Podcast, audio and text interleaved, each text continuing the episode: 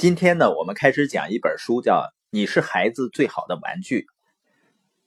你说财务自由之路的课程为什么讲孩子教育的话题呢？你想，我们为什么要实现财务自由呢？很多人实现了财务自由，是不是就希望有更多的时间可以陪伴家人？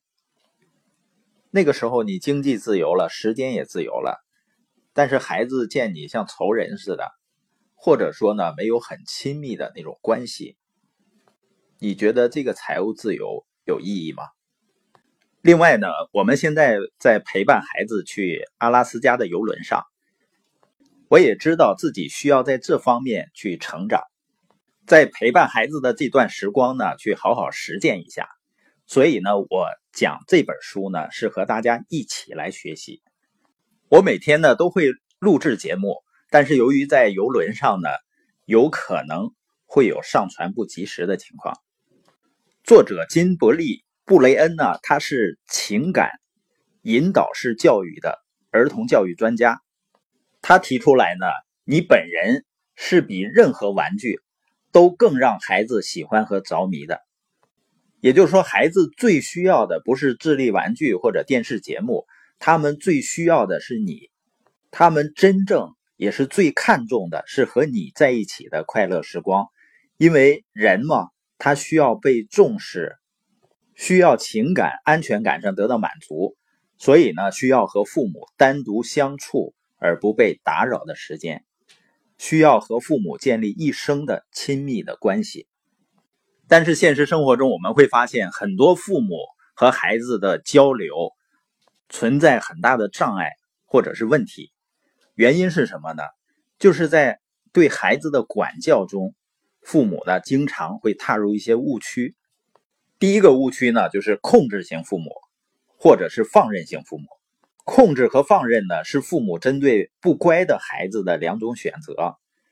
那控制型父母通常采用惩罚的手段，而放任型父母呢，就是两手一摊，放弃管教。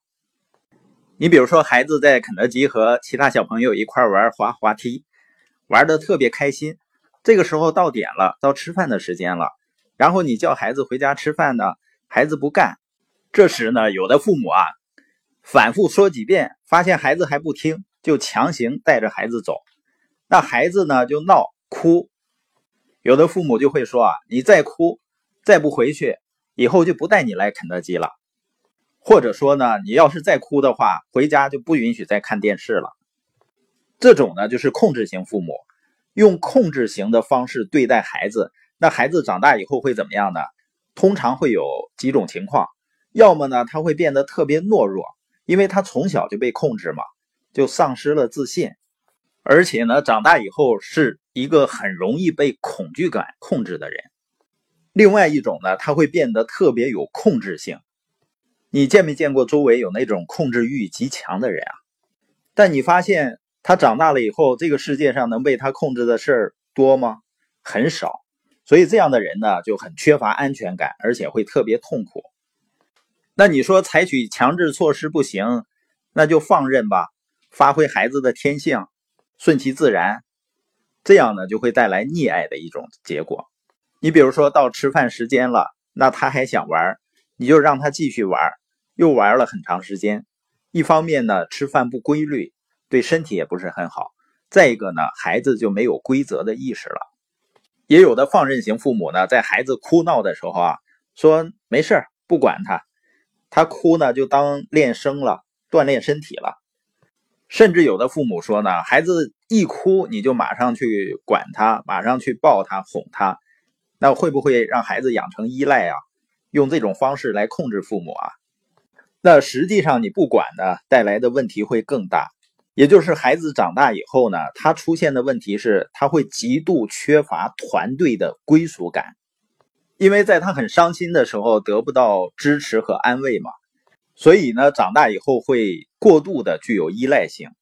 这样的孩子呢，长大以后有可能会加入一些缺乏责任感的团体，比如说混帮派呀，混社会呀。因为他在这里面呢，能找到自己的一种归属感。更为严重的呢，有的会出现网瘾啊，或者毒瘾啊。为什么这类孩子很容易上瘾呢？是因为他没有归属感吗？他只有在那个环境之下，才能够找到自己的归属感。那你说这父母也太难当了，管也不行，好像不管也不行。后面呢会谈到方法，也就是你要埋下种子。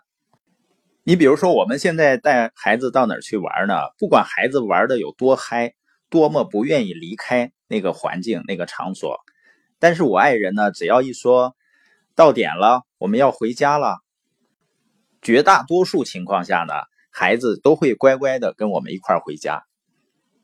就是因为呢，他会埋下种子，比如说呢，要去肯德基之前，他就会跟孩子说呢，我们玩多长时间，然后到几点我们就回家吃饭。